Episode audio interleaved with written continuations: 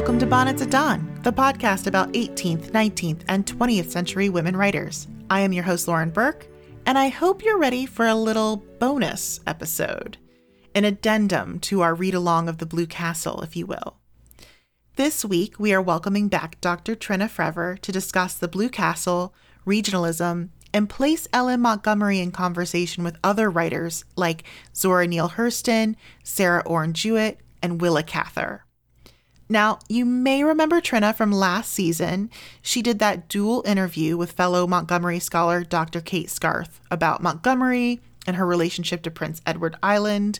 And I really loved that episode. And if you haven't heard it, please go back and check it out.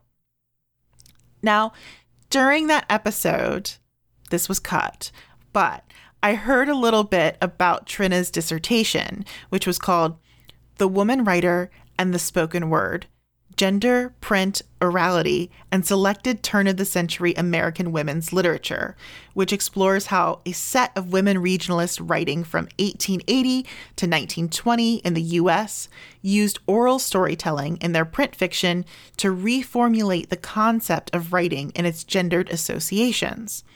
And I just knew that Trina was the one to really explain regionalism to me. So that's what she's here to do today, and we're going to get there by way of the Blue Castle. Now, we'll kick off this discussion with Trina talking about her favorite quote from the Blue Castle, and we'll end up somehow magically at Zora Neale Hurston. Yep. Well, I did a reread with this podcast in mind. And so mm-hmm. I, I put post its in on some of my favorites. I think my all time favorite quote from this book, and I'm sure I'm not the only one. Hang on, I'm going to try and take a deep breath and read in a nice voice. the greatest happiness, said Valancy suddenly and distinctly, is to sneeze when you want to. Yeah. That's my absolute favorite quote from the book. I think Montgomery gets really undersold as a humorist. She mm-hmm. is just so funny. In all of the books, I think she's really, really funny. And yet she gets categorized in so many ways that have nothing to do with the fact that she's funny. You know, mm-hmm. as a regionalist, as a children's writer, as I'm trying to think, you know, a feminist. I mean, she don't, I don't think would have used the term feminist. She was very conventional in some ways, but she was very progressive in others. And I think of her as a feminist writer, um, but certainly uh, a, at the forefront of women's literature. You know, she's she's so many things as an author. But to me, one of the ones that isn't mentioned often enough is she's a humorist. She is so funny. And as I was reading this, I was reminded distinctly in a few different places of James Thurber's short story, um, Sitting in the Catbird Seat, and also The Secret of Walter Mitty, his two short stories. Mm-hmm. And I'm now privately convinced. Um, I believe Secret of Walter Mitty comes out about 10 years after this. And I am now secretly convinced that he must have read this Ooh. as kind of the basis for Secret of Walter Mitty, which, if you haven't if you're not familiar with it, it's a short story about a henpecked husband who has this very rich inner dream life. And when we look at the relationship that Valancy has in her home early in the book, and yet having this rich dream life, I don't want to call it Walter Mitty-ish because Montgomery did it first. Interesting. But but I I firmly believe that now in a way that I hadn't fully noticed before, that Thurber was probably influenced by Montgomery. She published widely in journals that published short stories in America. Um, he was primarily a short story writer. I bet he knew her work. I'm just going to bet on it. I don't think there's any evidence of that yet, but I'm going to bet on it. One of my favorite things about Montgomery is her landscape descriptions. Mm-hmm. I am someone who is a huge fan of nature and the out of doors. I'm not necessarily outdoorsy in the conventional sense that I don't need to know if my sleeping bags are good to negative 32 degrees. Mm-hmm. You know, I'm not outdoorsy in that way. But I am a big hiker. I am a big visitor of wilds and botanical gardens and shores and I, I, just love being out in the out of doors. And clearly Montgomery does too. We know this from all her writing and her journals. Um, and I've been blessedly to PEI and walked many of the places Montgomery walked, and they are stunning. And the natural beauty of PEI, thankfully, was still intact the last time that I was there, even though there is current development, there is also a lot of current push to keep many of these natural places safe. And I'm so pleased about that. But so I absolutely love when Valancy first gets married. There's, it starts in my book. I have a fantastic edition of this that I love, but it starts in my book around page 168 and goes all the way for almost 20 pages where it's really just describing them hiking. You know, mm-hmm. we we went here, we saw these trees, we saw these flowers, you know, we and I'm gonna just pick out, let me see if I can pick out a particular one that I like, but I just have that whole 20 page section highlighted. Um, they didn't spend all their days on the island. They spent more than half of them wandering at will through the enchanted Muskoka County. I don't know if I'm saying that right. Muskoka County. Barney knew the woods as a book. Ding, ding, ding, red flag. And he taught their lore and craft to Valancy. He could always find trail and haunt of the shy wood people. Valancy learned the different fairy likenesses of the mosses, the charm and exquisiteness of woodland blossoms. She learned to know every bird at sight and mimic its call, though never as perfectly as Barney. She made friends with every kind of tree. She learned to paddle a canoe as well as Barney himself. She liked to be out in the rain and she never caught cold. You know, just these these ways that she describes intimacy with the outdoors, mm-hmm. a love affair with with nature, with trees, with birds, with flowers. I mean, with moss. She describes the moss. Yeah. I just love that. And I love the daringness of it.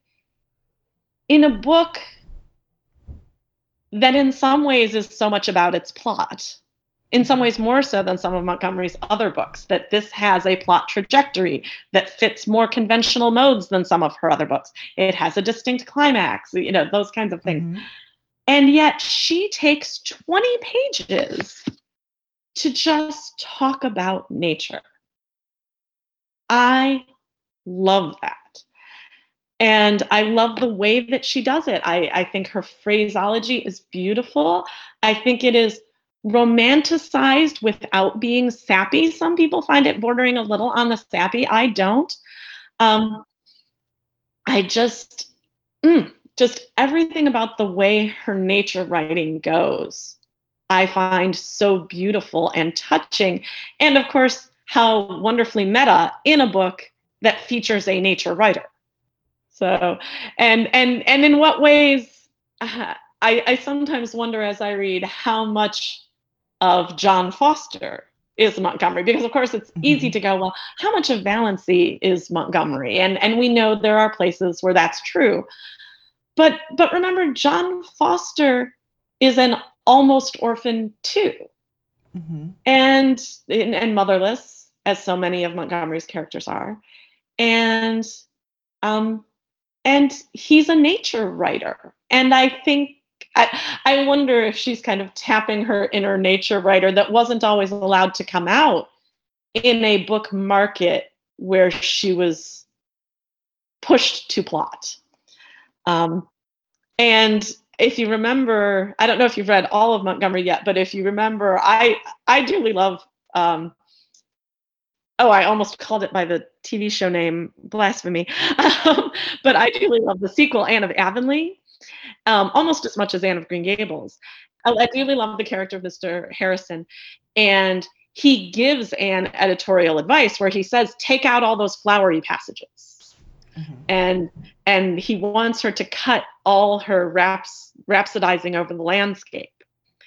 And I think we are meant to understand that Mr. Harrison is what editors are telling her. And and in some ways it's good advice and in other ways I think not. Can you tell us a little bit about regionalism? Cuz I've heard that word used to put down women writers. And um, I've wondered, should I even be using it? You know, what is it all about?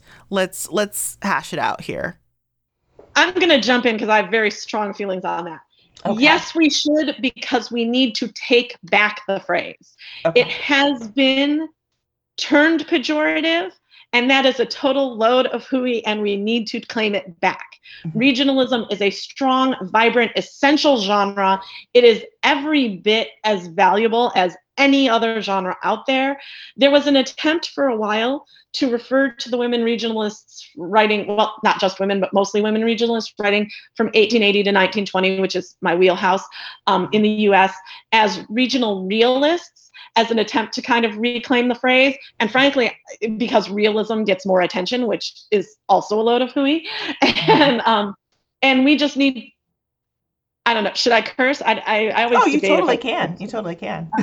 a lot of well, I'm just going to use the middle word. It's a lot of crap. All right, it's a lot of crap. Yeah. It's a load of BS.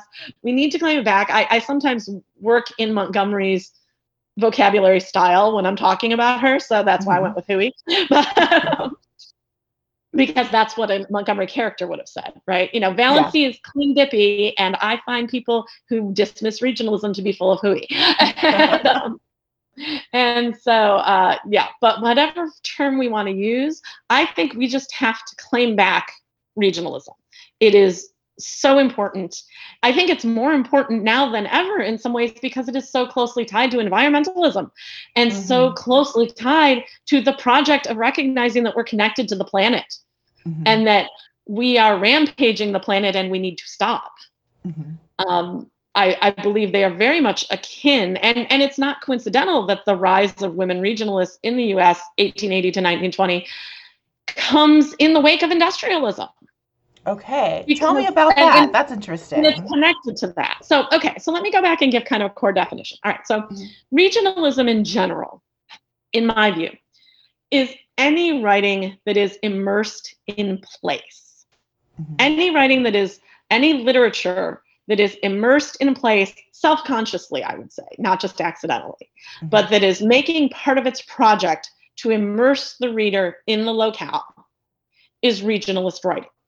But I would go on to say that true regionalist writing includes the natural world as an element of that, but also very often includes some type of town or city and the occupants thereof in their minutia, sort of the quirks of the local people, whoever those whomever, whoever mm-hmm. is whoever, whoever those local people are. No, it is whomever. Okay, sorry.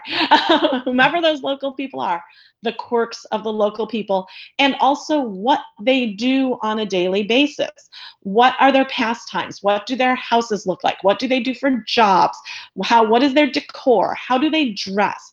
This minute immersion in the local, including the natural landscape, is regionalism. Now, it hasn't always been a women's thing. Um, many people argue that kind of the first good regionalist in the United States, well, okay, first of all, romantic poets are sometimes thought of as regionalists. Mm. People like Wordsworth, who um, immerse you in the natural world. Okay? Um, and tell you what the cloud formations look like and tell you what the trees look like where they live and use that as a vehicle to convey emotional information. So we could even see that as a type of regionalism. Um, many people argue that the first good regionalist in the US was um, Washington Irving, who's best known for Legend of Sleepy Hollow and Rip Van Winkle, but who had his whole sketchbooks of Geoffrey Kent, which is a um, collection of short works with a narrative frame, which I may want to talk about that a little bit in relation to Montgomery and regionalism later. But um, but those works appeared in this collection, which is exactly that project. The the narrator is going around and describing quirky little local characters and their habits and mores. And and part of the goal of that, I think even more so when you get to the women regionalists in 1880, is to preserve a way of life that they know may not be around that long. And all and so so it's almost a, an historical type document in fiction. We want to give you in advance of photography existing, a snapshot, not for Montgomery. She was also a photographer, and I don't think that's coincidental. But for Washington Irving, in advance of photography existing, we want to give you a kind of snapshot of this moment in place and time to preserve it. And so that at its core to me is regionalism. And I think in the United States, it has some particular nationalist implications, I guess I would say, mm-hmm. because for writers like Margaret Fuller, I would read her, even though she was mostly an essayist and worked alongside people like Emerson and Thoreau to kind of help us craft a national identity in the United States. Um, she also wrote Summer on the Lakes in, ooh, is it 1843? and she, and she talks about it's a travel log. She talks about her own travels, and it part of the goal of that, I believe, was to establish an American literature, and and critics like Brodhead would agree with me um, that part of the goal of this is to establish an American literature, um, partly through descriptions of the landscape partly through saying this is what our place looks like and has that other places don't look like and have and therefore our culture isn't just a culture that's been imported from Europe and other places. Our culture is our own. Mm-hmm. right?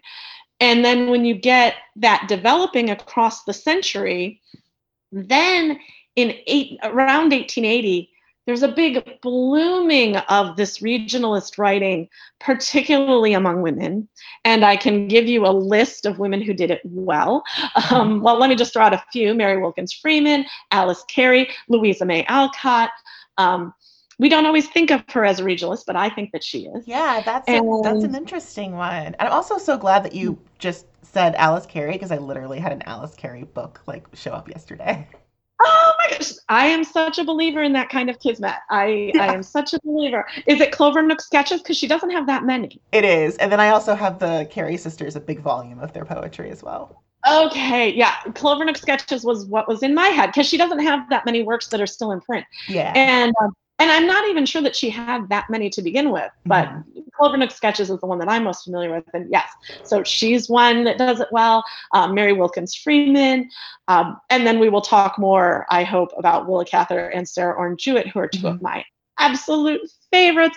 And then as it develops on into and past the 20s, you also get, I would very much put Zora Neale Hurston as a regionalist. Mm. I mean, she was she was an archivist too. I, she yeah. had a degree in anthropology. So she knew this business of documenting local places from a from a trained scholarly perspective. I think she went to Barnard, if I recall correctly. Mm-hmm. And and so I I see Zora Neale Hurston in some ways as almost the culmination of all of this, though of course culturally she's doing something additional and special as well.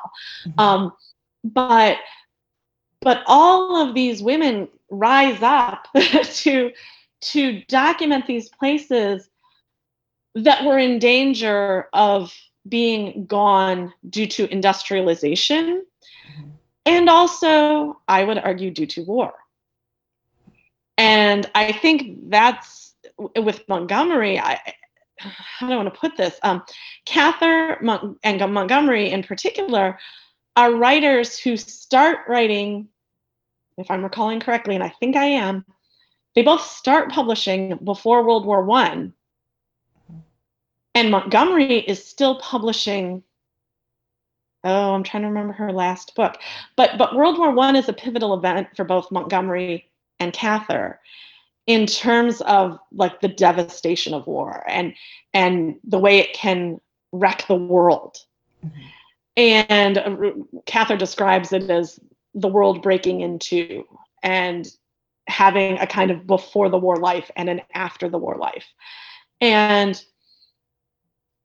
and of course Alcott in some ways does that in different ways with the Civil War. Mm-hmm. That this notion of the devastation of war but also of and then again with industrialization as well there is this push to preserve the natural world but also a world of kindness mm-hmm. that these women see often in other women. And that's part of why it has become devalued. Because, of course, when we are taught literature, it is, and, and, I do have an essay that I hope to publish on this. You will hear me say that like 20 times. I have mm-hmm. like 20 essays in the works that I need to finish and get out there. But one of them deals with how we have been trained to structure literary study around wars because men went to war and that was considered important. Yeah, that is fascinating. And that's, and that's part of why women's literature comes to be devalued because it talks about what women are doing when men are gone mm-hmm. in many cases. Little Women is what women are doing when men are at war. Yeah. Um, and many of and and even though Montgomery has some books that deal with that explicitly, and I will be honest that I have not read them all, um, but she also has an investment in this kind of matriarchal world, which is so interesting because, of course, she did not know her own mother. But she has an investment in this kind of matriarchal world that becomes devalued because it is seen as not as important as men going off and fighting. Mm-hmm. And while I'm talking about the matriarchal world, I'm going to circle back to Blue Castle, which I have talked about very little in the last 40 minutes. Sorry about that. Oh, that's fine. But, uh, but you can edit. Yeah. but but in Blue Castle, another thing that I just love about it is the relationship with Cissy, the relationship mm-hmm. between Valancy and Cissy because we we hear very explicitly from Valancy and from the narrator, right, that Valancy's thwarted childhood and youth is not just an absence of, I'm going to use the air quotes, romance in multiple senses of that word, with the Blue Castle being her only source of romance, mm-hmm. but it's also an absence of female friendship. And Valancy says that, that she had not even a friend. And and one of the saddest, two of the saddest moments in the book for me are when she talks about the dust pile mm-hmm. and when she talks about the button string, which are both failures of female friendship. Um, moments when she could have had alliances with other women and they turned against her and and even Olive, I think, exists throughout the book as someone that Montgomery could have been friend or not Montgomery, sorry, Valancy could have been friends with, and instead they were constantly pitted against each other as enemies. I'm now going to circle back again, circle back two or three times. We're going to have circles in circles here. Mm-hmm. Welcome to the Venn diagram. Um, but but uh, I had mentioned earlier some other writers that I felt connected with this book, Male Writers. And I was reminded repeatedly also of Bernice Bobs' Her Hair when I was reading this. Now, that was published before Blue Castle. So, if anything, probably Fitzgerald may have influenced Montgomery there. Have you read mm. Bernice Bobs' Her Hair? F. Scott Fitzgerald. I have not. Okay. Well, I'm a huge fan of F. Scott Fitzgerald's short stories. I mm-hmm. like The Great Gatsby. I'm not a huge fan of his novels. I find some of the novels cumbersome and annoying, mm-hmm. um, but but I am a massive fan of his short works. And Bernice Bobs Her Hair is the tale of two cousins, um, one who is a flapper and one who becomes a flapper. And it is a lovely and funny story in many regards but one of the things that I have always found sad about it is that these cousins, the, the, the cousin who is not a flapper, comes to visit her cousin, kind of in the hope of them having a Louisa May Alcott style friendship, right? That they're going to stay up late swapping secrets and, you know, have this great female bond. Mm-hmm. And instead, the cousin immediately targets her as a rival mm. and as backward and as, you know, not worth her time in some ways. And so the cousin who came in with all these Victorian ideals decides to outflapper the flapper. and and in some ways it's a delightful story in that regard.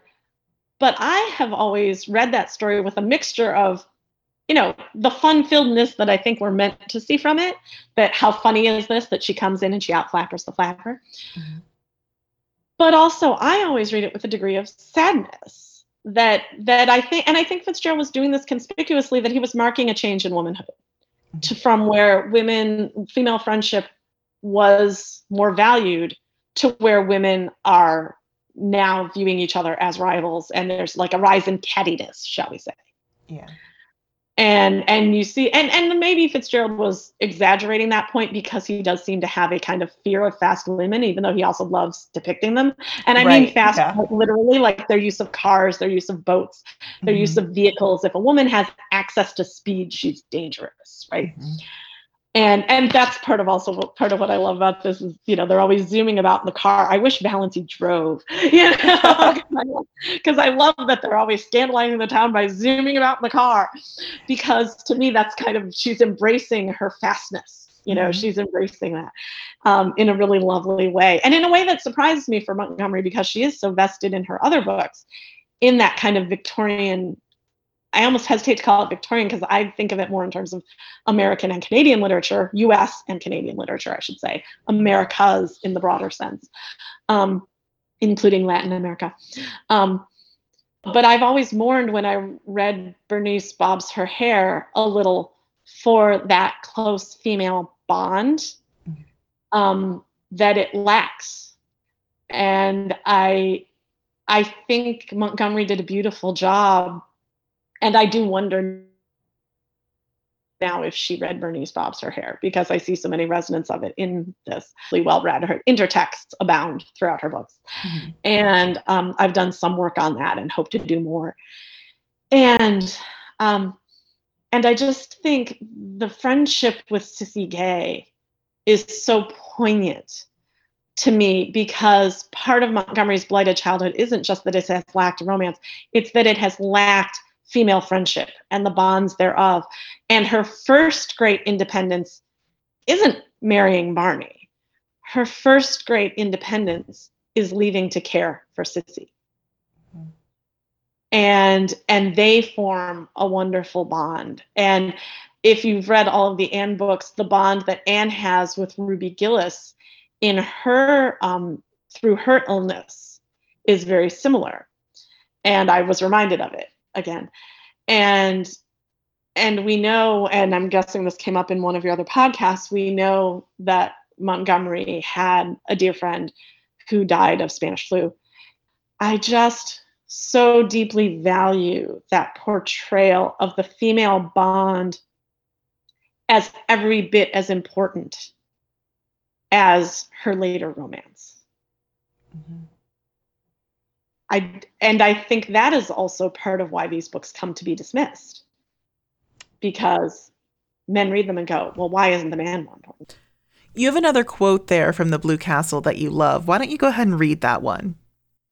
Freedom and independence were all very well, but one should not be a little fool. And I kind of love that because while you could see it as Montgomery trying to, you know, be conservative, be traditional, rein her flapper back in, I actually think it's a marvelous balance that it's like, yes, you know, seek your joy, seek your independence, seek your life, but don't stop caring about other people. Don't stop using your head and your good common sense. Don't just hurl yourself into situations without weighing consequences and values. Mm-hmm. And and again, we could see that as her kind of thwarting the th- flapper, but I actually think she's creating a more thoughtful, kindly flapper that literature desperately needs. you know, that kind of a merger. Okay, I'm I'm gonna say one more thing and then leave this topic. I, I think she's crafting a merger between that more 19th century womanhood that is so dutiful and yet also values female friendship and women, quote unquote women's work, which I'm sorry to use that phrase without unpacking it more at the moment. Um, but That's you know, okay. which we values, do that here. We, yeah. but which values the work and contribution and communities and friendships and sisterhood and you know family bonds of women, but which is sometimes to our contemporary sensibility painfully dutiful, and to Valancy would be painfully dutiful, right? she's taking the good elements of that and bringing them to bear on the new woman. And I think she's crafting a really, uh, since we're talking, I don't know, is it dismissive to compare women to plants? Because, you know, she's crafting a really beautiful hybrid rose yeah. And since the rose bush is such a lovely symbol in this book, I'm going to run with it, even though I don't want to reduce women to the level of plants. Well, but is it a mm-hmm. reduction? Because, of course, we're also elevating the landscape at the same time. So maybe it's not, right? Maybe the landscape has gotten reduced the same way that women have. And actually, there's a number of scholars who argue that, including Jane Tompkins, that the conquering of the landscape in the United States is closely tied to in literature as well as other places it's it's it's it, it's portrayed as part and parcel of the dominion over women, the dominion over animals, the dominion over plants, the dominion over any races that are deemed quote unquote inferior by the people who are doing the dominating. Um, that all of that is interconnected very closely. And so I'm going to say that it's not an insult to compare Valancy to the rose bush, but also Montgomery's project as regards female characters, the way I see it. I don't know if Montgomery would have described her project this way. But my interpretation of Montgomery's project as regard the as regards the female characters is she's creating a hybrid rose. That she's taking that gorgeous female friendship, value in femaleness, value in um, women's work and women's communities, and that wonderful quest to break from duty for its own sake a kind of false and artificial duty that Mrs. Frederick represents, and the oppression of women in so many ways sensorily, confinement in the home. You know, that, that Valancy actively embraces all of those new woman aspects and, and breaks from her home and breaks from her oppression and breaks from her confinement in a room embraces her sexuality. We can talk about that a bit if you want. And you know, all of these things. And yet doesn't reject those gorgeous 19th century ideals she creates she creates a hybrid rose but there, there was a lovely essay very early in montgomery studies when it was still kind of coming to bud as a field if we're going to run with the rosebud thing for a while um, that talked about how they the person had done archival research and had found out that montgomery's books were given to soldiers in Poland during the war to invest in them a sense of home and of hope to remind them what they were fighting for. That's so interesting because Austen was also given to soldiers during World War One and World War Two to read. I mean, Kipling famously writes about this, right?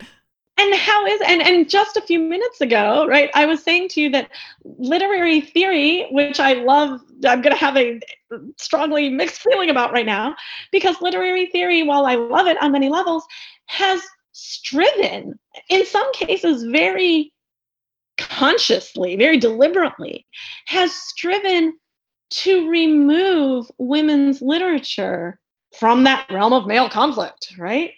And yet, here are these gorgeous historical examples of how frontline men reading these books by women find new purpose in what they're doing that you know we we need to we need we need to revalue the women's literature in and of itself but we also need to re recognize the interconnectedness of it all that some scholars have very deliberately sought to erase. And, and I think, and, and to be honest, I debated should I be talking about Thurber? Should I be talking about Fitzgerald when I'm talking about Montgomery? Because I get mad that women get excluded in the conversations of those authors. But I did it anyway because I think the connectedness has always been there and our and we're we're letting scholars erode it for us. And we can't let them do that. So the regionalist writers that come around in the United States and Canada in particular, um, I have been looking to see if this also happens in the Americas at large, in Latina literature too. But unfortunately, I do not read in Spanish. Mm-hmm. So it is hard for me. Many of those works have not been translated. So mm-hmm. it has been hard for me to find out, but I'm curious if it is happening in the Americas at large. But we know it's happening in the US and Canada that in the later 19th century, I did 1880 as the start point for my dissertation, but as you know, that kind of chronology is a little bit ridiculous and things are always ebbing and flowing. But but in the later 19th century, many of these women authors had a sense not only that the landscape was getting kind of rampaged by industrialism, which is accurate, you know, it wasn't just their perception, it was true. Um, but also that and and also by mass transit you know people now becoming tourists which is tourists figure in uh, Jewett's work in some very clever and interesting ways. But um, people becoming tourists, and so mass transit and tourism as an industry, and people, you know, tromping down the trails where before there were two people, now there's 200, and um, and there's a very real sense among all of these women, I would argue, that also a way of life is dying. That these kind of quaint homespun ways, ways of talking, ways of being at home, ways of relating to other people, ways that communities are structured, the type of work that people are doing, because now they're going to factories, they're going to different types of offices than they used to go to.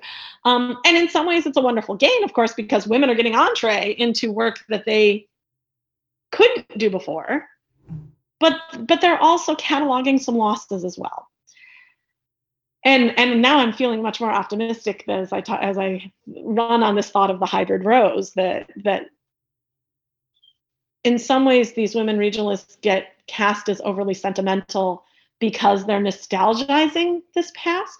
But now i'm starting to want now i'm, now I'm putting my finger on my chin and going you know Jewett may also have been creating hybrid roses. Cather may also have been creating hybrid roses.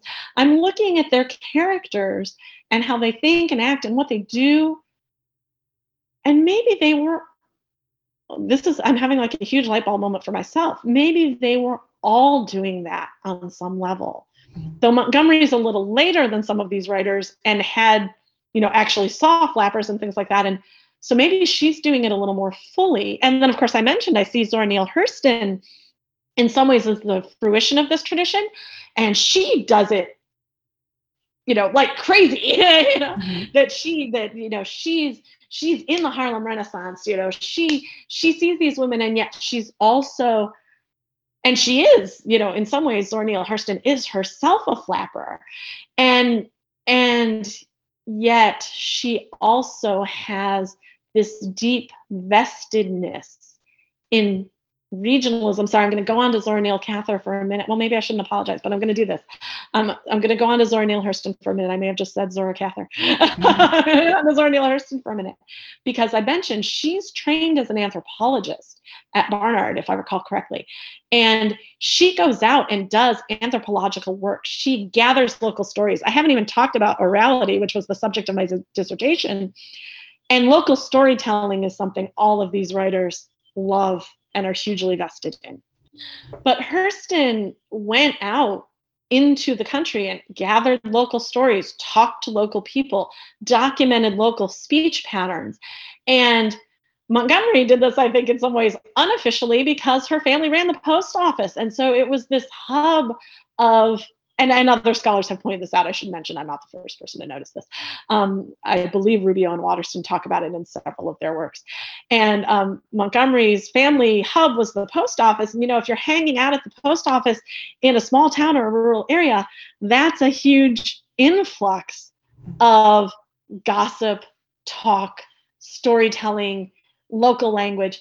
And Hurston is going out into the country as a researcher and gathering these things, but she's going out into the rural areas that she herself grew up in first and then and then also does it more widely but but she grew up hurston grew up in an area like that and then went to new york for the harlem renaissance if i'm recalling correctly her biography and this vestedness in local language and local ways of being oh my gosh yeah hurston totally was creating hybrid roses in many of her characters because and also Nella Larsen, yeah, because of how she meticulously documented these ways of life that were fading away or that they were afraid were fading away and infused them into their fiction.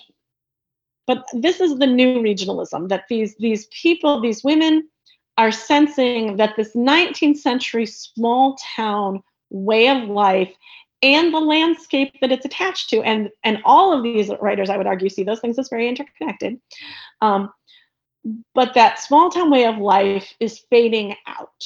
And they, I believe consciously, though it may vary from writer to writer, take it as a project to document it before it's gone and to document it as fiction writers, though, of course, as I've mentioned, Hurston does it both as a scholar and as a fiction writer. But Cather, Jewett, Montgomery, um, and and this is also actually both a paper and a book that I have in progress, um, grouping Montgomery with these writers that were not Canadian, but that, in my opinion, share a project. That and Alice Carey, also one of them. Um, I would argue, in some ways, though earlier, Louisa May Alcott doing some of this, that they're documenting this way of life that they see as fading with a total immersion into the homes and home is important because of course it is often neglected by male writers but both sometimes in their fiction but even more so in the scholarship that home doesn't matter. What you do out in the world is what matters right? And, and for these women home matters it immerses you in the home it immerses you in work but in workplaces too in many cases. It immerses you in the landscape, immerses you in local ways of speaking and telling stories, and personality styles of, anc- of people we would now call ancestors, their ways of life that were different. Many of these writers grappled with immigration, um, forced and not, and how the ways of people who had been immigrants, forced or not, filtered down through the generations and the contact between the generations is something that's very frequently documented in these books. Um, Cather and Hurston, in particular, I would argue, um, but also Montgomery. I mean, Montgomery, huh?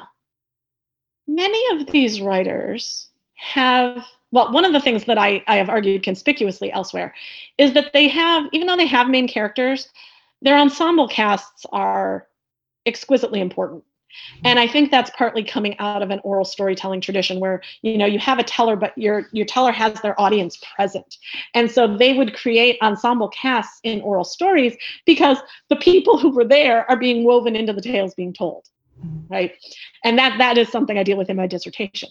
That that the the audience the way we think of it with an oral story factors into the way that these women write because the local characters are getting woven in the way they would in an oral story.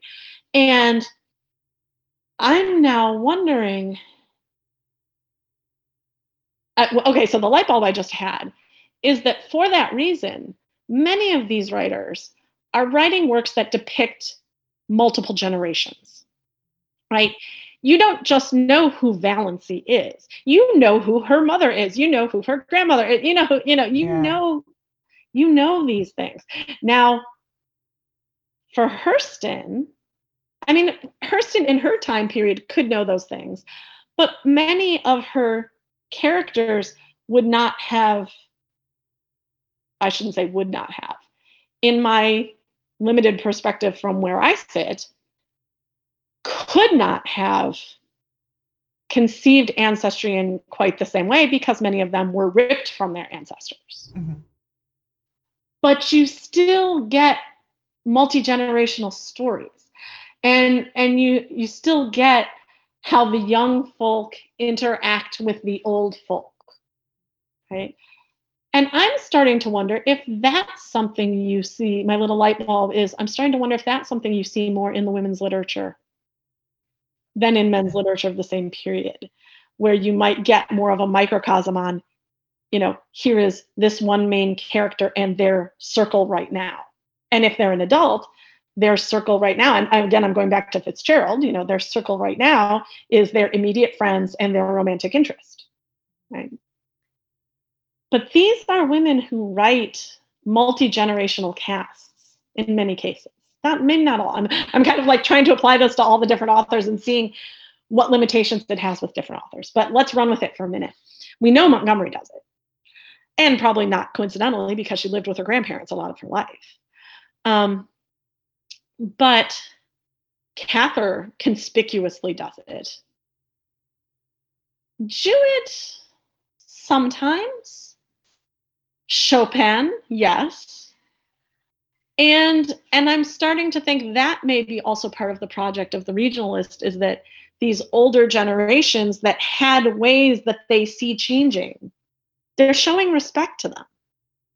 They're they're they're trying even as sometimes they get ripped on like mrs frederick mm-hmm. they're they're showing respect by preserving them they're showing respect by depicting them by choosing not to ignore them and by showing how crucial they are to the community and by using them as a measure of change now i know you love sarah orne jewett and i'm very new to her so tell me what i should be reading so Jewett, what I warn people, I when I taught her, I used to sometimes call her the Seinfeld of 19th century literature because there is no plot, mm-hmm. right? That's the thing to know before you go into Jewett. That Montgomery is also a meticulous and fantastic, I think, plotter. Jewett isn't just isn't that into plot. She is more about the characters and the place and immersing you in the characters and the place and any and, and in some of the books there is no plot and if there is a plot it's fairly secondary i think in my reading mm-hmm. and i think there are a lot of reasons for that but but i believe that to be the case with jewett and i think that's part of what's led to her dismissal is that we have been taught that plot is the most important thing and there it's a lot mm-hmm. Country of the Pointed Firs was the first one that I had read by her, and I just fell completely in love with it. So once you know that it has no plot, be prepared for that going in. Once you know that it has no plot, please know that going in because we are often trained to look for plottedness and it may throw you off. And some people like plottedness a lot and it may throw them off. If you're prepared for the maybe I shouldn't say unplottedness, maybe I should say different plottedness, because that's what we're talking about here, right?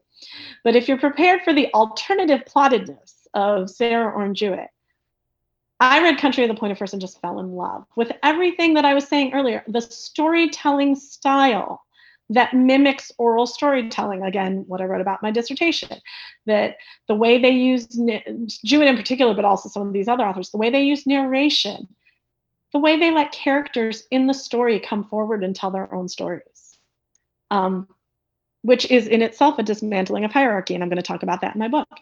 Um, mm-hmm. That that that instead of focusing, you know, that that this rich immersion in the landscape, this the seeing of beauty in the minor characters, um, and this this the way they paint minor character quote unquote minor characters i mean again they're not minor characters it's an ensemble cast but the way they paint these characters almost lovingly.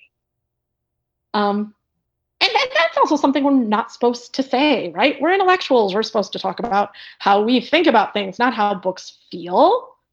Let's talk about how the books feel they feel comforting they feel like being out in nature partly because they place you out in nature but also because that's part of their literary aesthetic. I, I used to tell my students that one of the reasons I'm not a fan of Hemingway, even though I have a good amount of respect for Hemingway in some of the ways of style that he crafted that really no one else was doing, I'm just not as fond of them, but I respect that he crafted something that not a lot of people are doing. But I, I like to joke with my students a lot of times. Hemingway sounds like a typewriter. You can tell he was a journalist first because his books sound like tick, tick, tick, tick, tick, tick, tick, tick, tick, tick, tick, tick, right? He uses lots of monosyllables. He uses short sentences. He does not describe things in detail. A lot of his sentences are like subject verb, subject verb, subject verb, subject verb, boom, boom, boom, boom, boom, boom, boom, boom. Mm-hmm. And Sarah Orne Jewett, long, leisurely sentences with tangents upon tangents. The stories themselves have tangents upon tangents, which drives some people crazy Mm-hmm. right? If you go in expecting a strict linear plottedness, you're going to go nuts. But I love that the stories are often about wandering and the stories themselves wander in the way that they're told. They wander from person to person, they wander from place to place, and the sentences themselves wander. I, you know, I think I have a copy of Deephaven handy let me see if we can pull something out at random and have it bear out what I'm saying. Nice. Let's see. Da da da da. I'm seeing dialogue. Okay, I'm going to try something at random. Let's see if it works. And if not, we may try something else. One and, literally at random, like I just opened to kind of the middle of the book, and then I, I skimmed for a page that looked like it wasn't all dialogue. Okay. One of the chief chief pleasures in Deephaven was our housekeeping. Going to market was apt to use up a whole morning, especially if we went to the fish houses. We depended somewhat upon supplies from Boston, but sometimes we used to chase a butcher who took a drive in his old canvas topped cart when he felt like it. And as for fish, there were always enough to be caught, even if we could not buy any. Okay, let's stop right there for a second. Or well, maybe I'll go a little further and I'll go back. Sorry, continuing. Our acquaintances would often ask if we had anything for dinner that day and would kindly suggest that somebody had been boiling lobsters, or that a boat had just come in with some nice mackerel, or that somebody over on the ridge was calculating to kill a lamb, and we had better speak for a quarter in good season. I'm afraid we were looked upon as being in danger of becoming epicures, which we certainly are not. And we undoubtedly roused a great deal of interest because we used to eat mushrooms, which grew in the suburbs of the town in wild luxuriance. Okay, that paragraph, let's go back for a minute. One, two, I'm counting the periods. That's a four sentence paragraph. Okay. In Hemingway, a four sentence paragraph, uh, four sentences would be like, you know, 12, 15 words in many cases. That's four sentences one of the sentences I was trying to count as I was going and I couldn't do it. It had like three insect clauses. Right? I mean, going down to the micro level of how she writes, but also the books themselves are like this. And and it's and I love that I mm-hmm. happen to accidentally choose one where they're talking about being out wandering, talking to people, because that's the crux of all the books. So so at the larger narrative level, her books do that. They wander, they meander, they enact what the characters are doing, which is wandering and meandering and taking in the landscape. But she even does it down to the sentence level. The sentences wander, the sentences meander. They're full of, you know, prepositional phrases upon prepositional phrases, which as a writer, I get told in writing group all the time, don't do that, don't do that. That's bad writing. And I want to turn to the people in my writing group and go, yeah, you think that because you've been brainwashed. Mm-hmm right? Which I mean, that's a little holier than thou, and I've tried not to get too judgy in writing group, but but but I'm tempted to do that because to me, this writing is beautiful. This writing is gorgeous. I feel an intimacy with these characters almost immediately, and I don't I don't mind not knowing where it's going because I'm liking the journey. Mm-hmm right? And I feel that same way in Montgomery, even though she is a little more conspicuously plotted. But that last, you know, word, last moment of the paragraph, where it was luxurious or languid or something like that, that's how I feel about Jewett, is that it's this beautiful, lyrical, wandering prose that enacts what the characters are doing on a narrative level, but also on a syntactic level. That the, the sentences flow like rivers And that's not an accident. She wants them to be like rivers. She's talking about rivers. She's talking about oceans. And she's creating a literature that mimics that. The same way that I think Montgomery and perhaps others were crafting hybrid roses in their depiction of post 1920s women and pre 1920s women. I think their fictions are also fictions that do not shy away from the harsh realities of life people dying, discrimination. You know, th- I mean, Zora Neale Hurston knows about discrimination. Come on, you know, you know that that they don't shy away from these harsher aspects of reality just because they deal with them in a way that is more fundamentally comforting. Mm-hmm. And and it bothers me that that is part and parcel of the dismissal. That somehow, if you're reading comforting literature, you must be reading escapist literature. Right. And I don't think it's the same thing. I don't think it's the same thing at all. Mm-hmm. That was one of my, I haven't been as active on Bookstagram for the same reason that I'm lately. I was very active on Bookstagram for about a year and a half, mm-hmm. and I have been less active in the last year because of just needing to limit my sensory input. Mm-hmm. But um, but one of the hashtags that I was pioneering just before my departure was I, I think it was hashtag soothing books for stressful times. Because I do think we need soothing books. I think they are important. And I think their critical dismissal does an injustice to the whole world. Mm-hmm. Um, but that it is possible to craft a soothing book that isn't also escapist. Finally, I know Willa Cather is one of your favorite regionalists alongside Orne Jewett. And I wondered if you might put her also in conversation with Montgomery, do a little, you know, compare and contrast. Cather is like Montgomery in that that rich love of landscape, local characters, uh, quaint small towns, and that that goal to preserve a way of life that might be dying. Okay. But also now I'm I'm getting all excited about maybe also this new goal to create a hybrid, to create a hybrid tea rose, right? That mm-hmm. that embraces the female companionship and value of nature and value of community that we see in the past, but also brings it to bear on a new world where women have more opportunities, where there is more equality between cultures, and and some of those authors would advocate that and others wouldn't and we can go one by one if you want um, mm-hmm. but but but i but i do think some of their literature facilitates it whether they themselves valued it or not which i find fascinating mm-hmm. um, so you know that that moving into this new world without losing some of these these I, i'm struggling with what to call them can I say green values, green world values? Sure. yeah, yeah. let's let's run with that for a minute. But also values of female community. Mm-hmm. I, you know, the have you read the play Trifles? I haven't. Okay, first of all, do. Mm-hmm. Second of all, I'm going to use another analogy now. I'm going to call them quilting values.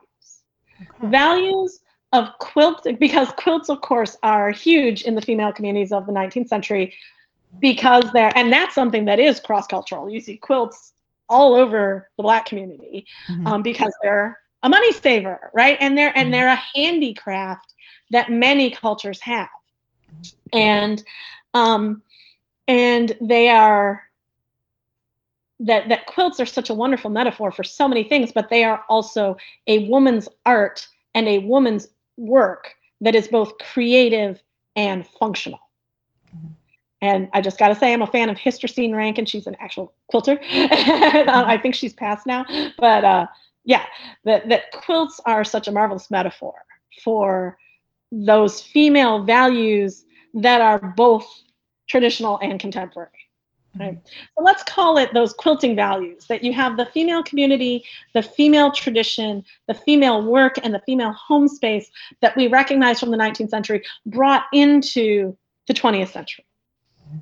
And so I think in in Jewett, you see those same quilting values, even though you, don't see as much actual quilting. Her women tend to be more writers, and she has, a, well, if you've read Pointed Firs, I Mrs. Todd is like one of my favorite characters in all of literature. You know, she's a, a potioner. What do we want to call her? but um, but so in Jewett, you have those same green world quilting values um, as Montgomery, but with less plottedness. Mm-hmm. Okay. Um, and I love Deephaven Country and for his White Heron in particular. Cather, I love everything I've ever read by Cather you don't see the green world values in all of it. In Cather, you see those green world values, I think, mostly in two sectors of her literature the Nebraska novels and the Southwest novels. Of the Southwest novels, Death Comes for the Archbishop is kind of considered the best, but I like the Nebraska novels the best. So for me, the quintessential Cather is Song of the Lark, not in this order, Song of the Lark, O Pioneers, and My Antonia. I think O Pioneers and My Antonia are two of the best books I have ever read, period.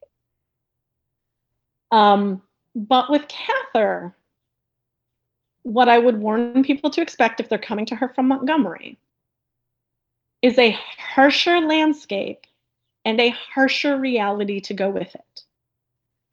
And the example that I would use of this is that when someone dies in an L.M. Montgomery novel, it's often of natural causes. And in many cases, it's foreshadowed. Like you kind of know it's coming, you're, you're mm-hmm. ready for it. Not always, but often. In Cather, be prepared before you read, especially if you're HSP like me, for death to be more harsh, more abrupt, more violent, and less natural. Mm-hmm. I, I think it is only fair again as an HSP. I like to warn other HSPs to be ready for that when you go into Cather. Mm-hmm. So those are kind of the two of my most adored regionalists. Though, as I've said before, I also dearly love Zora Neale Hurston. Mm-hmm. Now, she's doing something a little different in some ways, but she's also doing something I think highly analogous. With Zora Neale Hurston, though, you have to, I think people need to be ready for a even harsher reality than Cather. Mm-hmm. You know, there's going to be violence. There's going to be, you know, cruelty. There's going to be a rougher world. But there is still that comfort. There is still that gorgeousness of prose. There is still that quilting sensibility. And and and oh, just the beauty of her writing. To me, I, I'm someone even as an HSP that if the writing is beautiful, that in itself is a comfort that gets me through the roughness. Mm-hmm. And to me, Zora Neale Hurston is like the quintessence of that. Um, something that I also see then later in Toni Morrison, that the writing is so beautiful that you feel like you have a friend even when the reality gets harsh. And we are back. And since it's just me in this hot little podcasting studio, I'm going to go ahead and say adios. Before I go, though, a couple of things. One, huge thank you to all of our guests, our guest co hosts, and our read along participants, and just everyone listening right now to the Blue Castle miniseries. This was a blast. You all are amazing. You're beautiful. And I hope you're having a wonderful day. And um, yeah, if you want to find Trinna on the internets, you should do that. Her website is trinnafrever.com. She's also on Instagram at Trinna underscore writes. And I'm going to spell her name for you real quick. It's T R I N N A, last name F R E V E R. She's easy to find because that's a unique name, Trinna. You can also go to yourlmmstory.com and submit your L.M. Montgomery story. Now, remember, that's the project she's working on with Dr. Kate Scarth, and it sounds amazing, and you guys should all do that. You can find more about Bonnets at Dawn on Instagram, Twitter, or Facebook. You just have to find us like by searching Bonnets at Dawn. It's pretty easy. We keep it pretty consistent across all platforms, don't we, Hannah? She's not here to answer, so sad.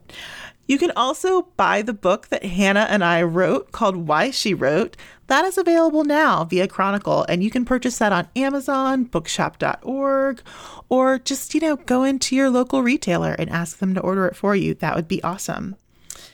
Now, we will be back in a few short weeks to talk about the art of adaptation really excited for this mini series. It's gonna it's gonna slap, guys. Can I say that? Am I too old to say that? I don't know. It's hot in here. I should go. Bye.